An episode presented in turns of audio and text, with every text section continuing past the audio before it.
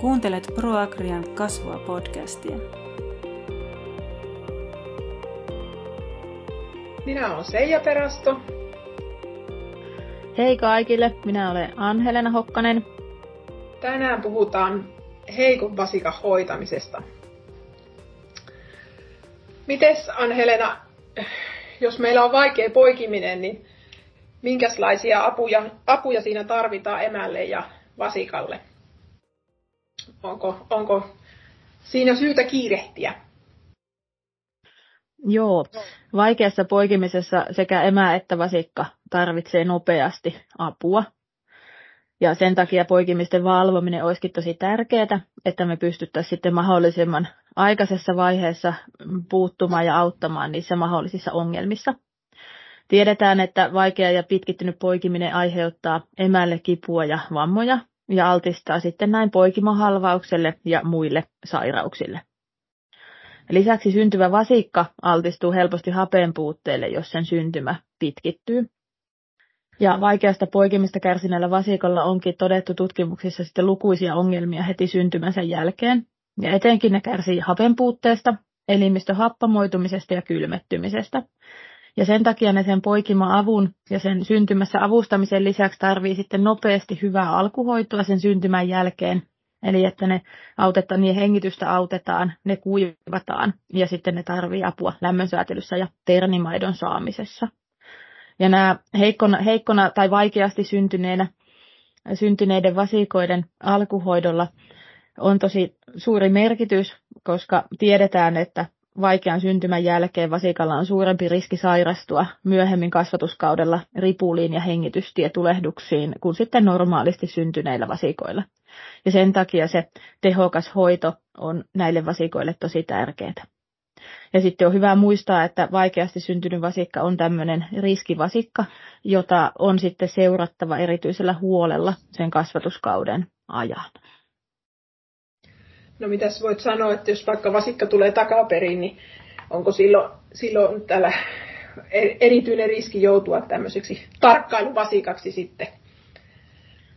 Joo, takaperin syntyvillä vasikoilla yleensä se poikiminen, pitsi syntymä pitkittyy ja sitten takaperin syntyvällä vasikalla on erityisesti se ongelma, että se napanuora, eli se mistä vasikka saa happea niin kauan ennen kuin se pystyy itse hengittämään synnyttämään syntymänsä jälkeen, niin se litistyy sinne emän lantioon. Eli helposti sitten tämmöinen takaperin syntyvä vasikka kärsii suuremmasta hapen puutteesta ja on ollut, ollut isommassa ahdingossa siinä syntymän aikaan kuin etuperin syntyvä. Ja erityisesti kannattaa kiinnittää huomiota siihen syntyvän vasikan väriin ja niihin sikiönesteiden väriin, että semmoisesta ahdingosta ja hapen puutteesta kertoo se, että se vasikka on, on tahriintunut sillä mekoniumilla, eli sillä sikiöaikaisella ulosteella ja sitten se vasikka ja ne sikiön esteet on semmoiset kellertävät ruskeet, että kun siihen vasikkaan koskee tai liinalla pyyhkäisee, niin, niin jää semmoinen hanskaan tai liinaan semmoinen kellertävä ruskea tahra. Niin siitä tiedetään, että, että vasikka on ollut ahdingossa ja, ja on kärsinyt tavallista suuremmasta hapen puutteesta ja on, on sitten kakannut sinne, sinne sikiöveteen ja on sitten mahdollisesti voinut myöskin myöskin saada sitä, sitä ulostetta keuhkoihin, jolloin on sitten isompi riski. riski näille ongelmille poikimisen jälkeen. Eli likainen väri on tämmöinen niin kuin hälytysmerkki, että tähän pitää kiinnittää erityistä huomiota. Joo. No mites tuota normaali vasikka, niin miten, miten nopeasti sen pitäisi nousta pystyyn ja, ja pyrkiä sinne emäutareille sitten? Joo, eli sitä vasikan, vasikan heikkoutta voi myöskin arvioida siitä, että mitä se, mitä se vasikka tekee sen syntymän jälkeen. Et normaalisti vasikka alkaa hengittämään ja nostaa päänsä välittömästi syntymänsä jälkeen. Ja normaalisti vasikka on virkeä ja se nostelee ja ravistelee päätä, että se itsekin yrittää päästä niistä sikiökalvoista eroon. Ja se kääntyy nopeasti itse makaamaan rintalastansa päälle ihan noin kahden minuutin, kahdesta kuuteen minuutin kuluttua syntymästä. Ja tämä on tosi tärkeää, koska se hengittäminen on kyljellään tosi vaikeaa. Eli vasikan on hyvin, hyvin tärkeää nousta itse makaamaan rintansa päälle. Ja normaalisti vasikkahan pyrkii tosi nopeasti myöskin itse ylös ja, ja kohti sitä emän, emän utaretta. joskus on sitä vasikkaa joutuu vähän auttamaan ja vähän pönkkäämään sitä toista jalkaa sinne, että se pysyy siellä rintansa päällä. Se on varmaan tosi tärkeää myös. Joo, se vaan hengityksen käynnistyminen sen syntymän jälkeen on, kun ilmapalloon puhaltaisi, että ne ensimmäiset hengenvedot on tosi raskaat ja sitten se helpottaa. Ja nyt jos vasikka jää sitten makaamaan kyljelleen, niin se hengityksen, hengityksen käynnistyminen tosiaan on, on paljon hankalampaa kuin rintansa päällä. No mitenkäs se imu sitten? Mitä siitä imu, imu, imemisen käynnistymisestä voidaan päätellä? Joo. Eli vasikoillehan on, on koetettu tehdä tämmöisiä A P G A R-pisteitä samalla lailla kuin vaikka ihmisvauvoille on, ja ne toimii vasikoilla käytännössä tosi huonosti. Niin onneksi sitten, ja, ja ne on työläitä käyttää, niin onneksi sitten tota, vasikoilla on todettu tutkimuksissa, että se imurefleksi paljastaa siitä vasikan voinnista tosi paljon. Eli sitä voidaan arvioida laittamalla kaksi sormea vasikan suuhun ja varovasti hieromalla kitalakea. Ja kun näin tekee, niin vasikalla kuuluisi olla voimakas rytminen imu. Tällainen vasikka, jolla on hyvä imu, niin on sitten helpommin saa sen ternimaidon. Mutta heikolla vasikalla ei ole semmoista imua. Leuka voi olla veltto. Tuntuu, että kieli ei mahdu suuhun. Ja se imu ei ole semmoista rytmikästä, vaan vasikka enemminkin mutustelee niitä hoitajan sormia. Niin sitten tiedetään, että tällainen vasikka tarvitsee apua siinä ternimaidon saamisessa. No mitä siinä ensimmäiseksi pitäisi tehdä, kun on saatu se vasikka ulos ja huomataan, että se on aika heikossa kunnossa, niin minkälaisia toimenpiteitä siinä pitäisi ensimmäisenä tehdä, että saataisiin se siitä nopeasti virkomaan ja mahdollisimman paha, hyvä alku sille? Joo, eli tämmöisen vaikeasti syntyneen vasikan hoitamisessa ensimmäinen asia on saada se hengitys käynnistymään. Ja se tosiaan on, on aluksi vaikeaa se hengittäminen ja se tar- voi tarvita apua. Eli ensin nopeasti puhdistetaan ne hengitystiet, että se vasikka pääsee hengittämään esteettä. Ja vasikan sieraimet tyhjentyy parhaiten, kun otetaan peukalolla ja etusormella ote yläleivän juuresta ja painetaan tiukasti sieraimia kohti. Ja tosiaan tärkeää on auttaa se heikko vasikka makaamaan rintansa päälle ja hieroa voimakkaasti rintakehän-alueelta pyyhkeillä tai oljilla. Ja tämmöinen hierominen jäljittelee emän nuolemisliikkeitä ja aktivoi hengitystä. Ja tämmöistä tarkoitusta varten navetalla olisi hyvä olla aina puhtaassa kannellisessa muovilaatikossa isoja kylpypyyhkeitä tai sitten hyvänlaatuista olkea. Niillä on tosi tehokasta hieroa ja kuivata sitä vasikkaa. Ennen aikaa oli semmoinen ohje, että roikotettaisiin takajaloista, niin tätä ei enää suositella, koska kun sitä vasikkaa roikotetaan, niin sen sisäelimet painaa keuhkoja ja palleaa ja hengittäminen vaikeutuu entisestään. Sieraimen kutittaminen oljella voi olla avuksi siinä hengityksen käynnistymisessä ja joskus auttaa, kun heittää kylmää vettä vasikan päälle. Siinä tulee semmoinen nopea sisäänhengitysrefleksi. Mutta muistettava on, että jos vasikan kastelee, niin se pitää saada myös kuivaksi ja lämpimäksi, joten tätä kylmää vettä ei, ei oikein voi suositella, jos on, on kovin kylmä. Ja on hyvä hankkia myöskin vasikan, tämmöinen vasikan elvytyslaite ja oman terveydenhuoltoeläinlääkärin kanssa varmistaa, että osaa sen käytön. Se on tehokas apuväline esimerkiksi niiden limojen poistamiseen sieltä vasikan hengitysteistä. Joo, näitä elvytyslaitteita nykyään onkin aika hyvin jo tiloilla. Ja tuo sieraimen, sieraimen sieltä väliseinästä jotkut, jotkut puristaa sieltä ja tökkii oljella, ja se on kyllä todettuna tosi hyväksi konstiksi siihen sen tilalle, ettei roikoteta enää vasikkaa. No mitä sitten, kun se hengityspuoli on saatu toimimaan, niin mitä sitten, mikä on seuraavaksi tärkeintä siinä vastasyntyneen hoitamisessa? Seuraavaksi sitten keskitytään pitämään se vasikka lämpimänä. Eli jos emme ja hierominen ja se kuivaaminen sen hengityksen avustamiseksi on auttanut sitä vasikkaa ja kuivannut, koska täytyy muistaa, että heikon vasikan lämmönsäätely toimii vielä huonommin kuin normaalisti syntyneen terveen, terveen vasikan. Ja nyt me halutaan antaa sille vasikalle lisälämpöä ja kuivata se vasikka, koska sen että se saa, saa pitää yllä sitä normaalia ruumiinlämpöä, ja lisäksi tämä lisälämpö auttaa vasikkaa hengittämään syvemmin ja rauhallisemmin.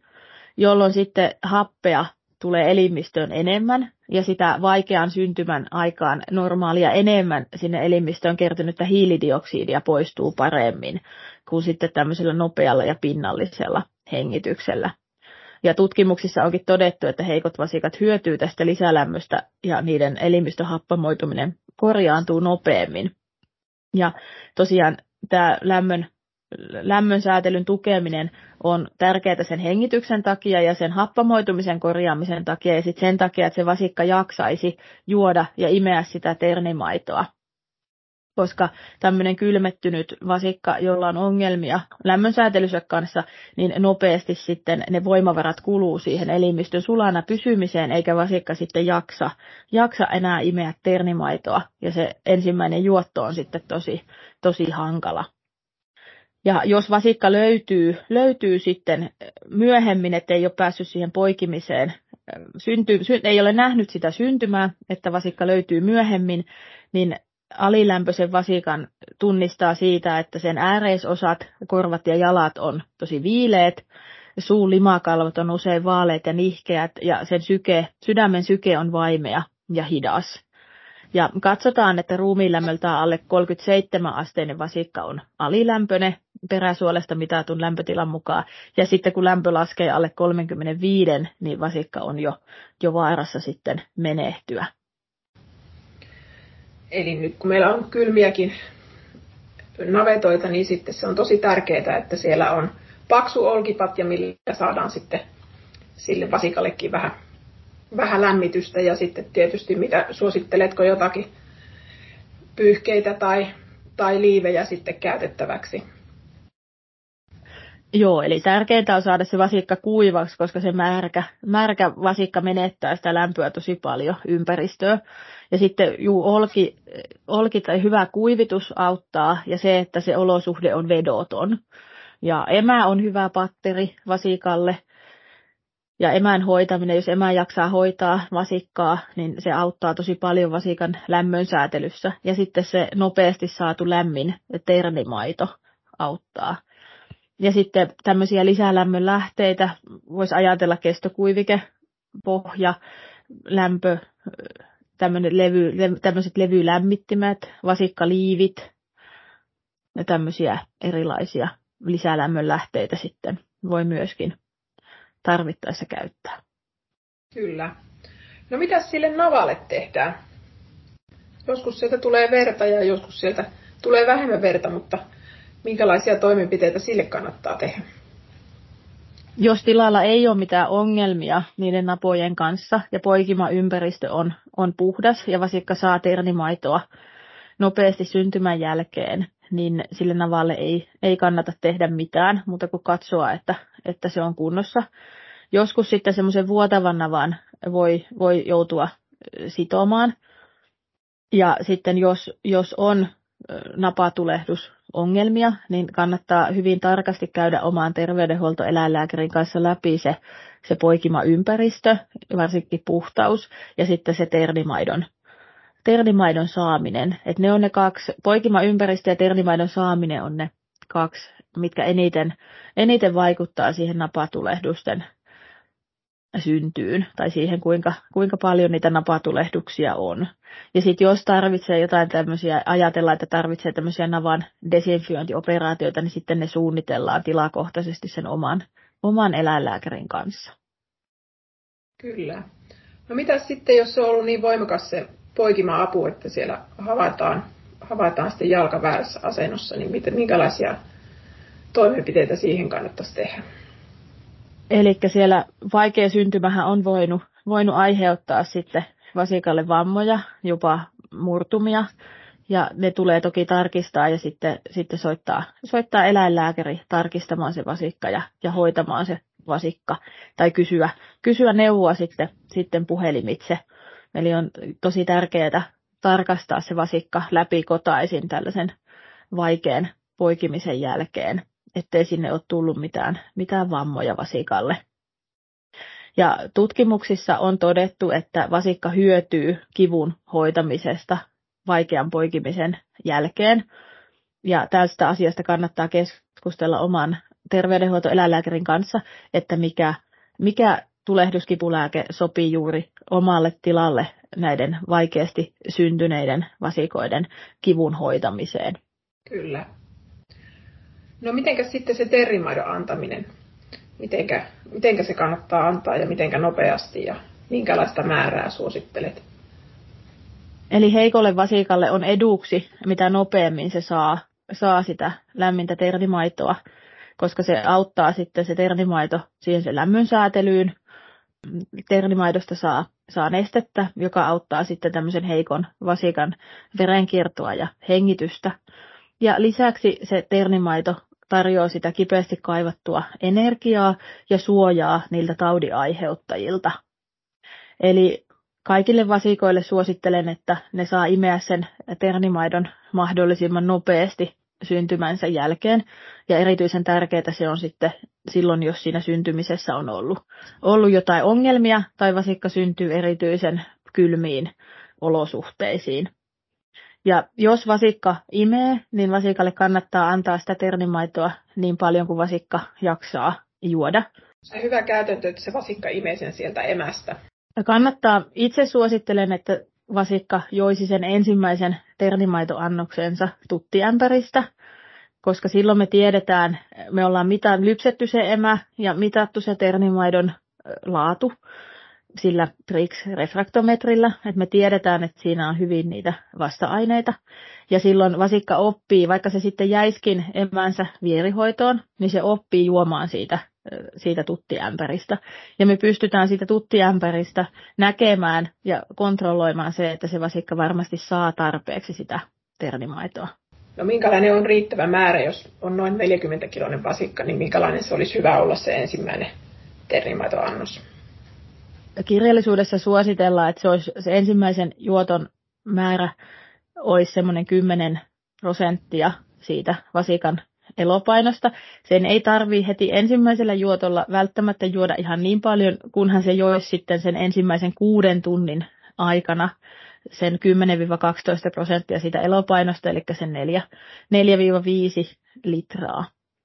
Sitten jos vasikka täytyy letkuttaa, että vasikka ei, ei suostu imemään, niin ensin kannattaa kokeilla lämmittää se vasikka ja hieroa sitä vasikkaa ja houkutella sitä juomaan. Mutta sitten jos, vasikka täytyy, jos vasikalle täytyy ternimaito letkuttaa, niin kannattaa muistaa, että ei saa letkuttaa enempää kuin se kymmenen prosenttia siitä arvioidusta elopainosta. Ja on hyvä muistaa, että on tutkittu, että letkuttamalla annetusta ternimaidosta ne vasta-aineet imeytyy huonommin. Ne taudin aiheuttajalta suojaavat vasta-aineet imeytyy huonommin kuin sitten tutista tai emästä imetystä ternimaidosta. Eli sitten täytyy olla se seuraava juotto sitten nopeammin tällaisella letkutetulla vasikalla, kun jos vasikka olisi juonut, juonut imemällä kunnon annoksen ternimaitoa heti sen syntymänsä jälkeen. Ja näiden vasta-aineiden kannalta sillä juotolla on, on kiire, varsinkin jos vasikka syntyy haastaviin olosuhteisiin, on, on viileitä, on kylmää tai, tai tilalla on esimerkiksi paljon vasikoilla sairauksia, koska se vasta-aineiden imeytyminen, eli se määrä, mitä se vasikka saa sieltä ternimaidosta niitä vasta-aineita, niin vähenee tosi nopeasti sen syntymän jälkeen ja parasta se imeytyminen on ensimmäisen tunnin sisällä syntymästä. Kyllä. Nopeus on valttia. Kyllä, ja varsinkin sen takia juuri, että kun se vasikka on, on rasittunut siinä syntymässä, jos mietitään nyt näitä heikkoja vasikoita, niin se tarvii energiaa, se tarvii sen ternimaidon sisältämää sokeria, se tarvii sitä lämpöä ja nestettä ja sit niitä, toki niitä, myöskin niitä vasta-aineita. Eli se vasikan tehokas ja huolellinen hoitaminen, lämpimän ternimaidon antaminen ja kipulääkitys auttaa sitä heikkoa vasikkaa selviämään siitä vaikean syntymän aiheuttamasta haasteesta ja pysymään sitten terveenä myöhemmin. Kiitos Ann-Helena näistä vinkkeistä. Kiitos Seija. Kiitos kun kuuntelit. Podcastissa äänessä olivat ProAgria Etelä-Pohjanmaan hankeeläinlääkäri Seija Perasto sekä eläinlääkäri ja eläinlääketieteen tohtori Ann-Helena Hokkanen. Tämän jakson mahdollisti Vahvat Vasikat-hanke. Jakso on kolmiosaisen sarjan ensimmäinen osa. Voit seurata hankkeemme toimintaa Facebook-ryhmässämme, löydät sen nimellä Vahvat Vasikat. Ensi kertaan!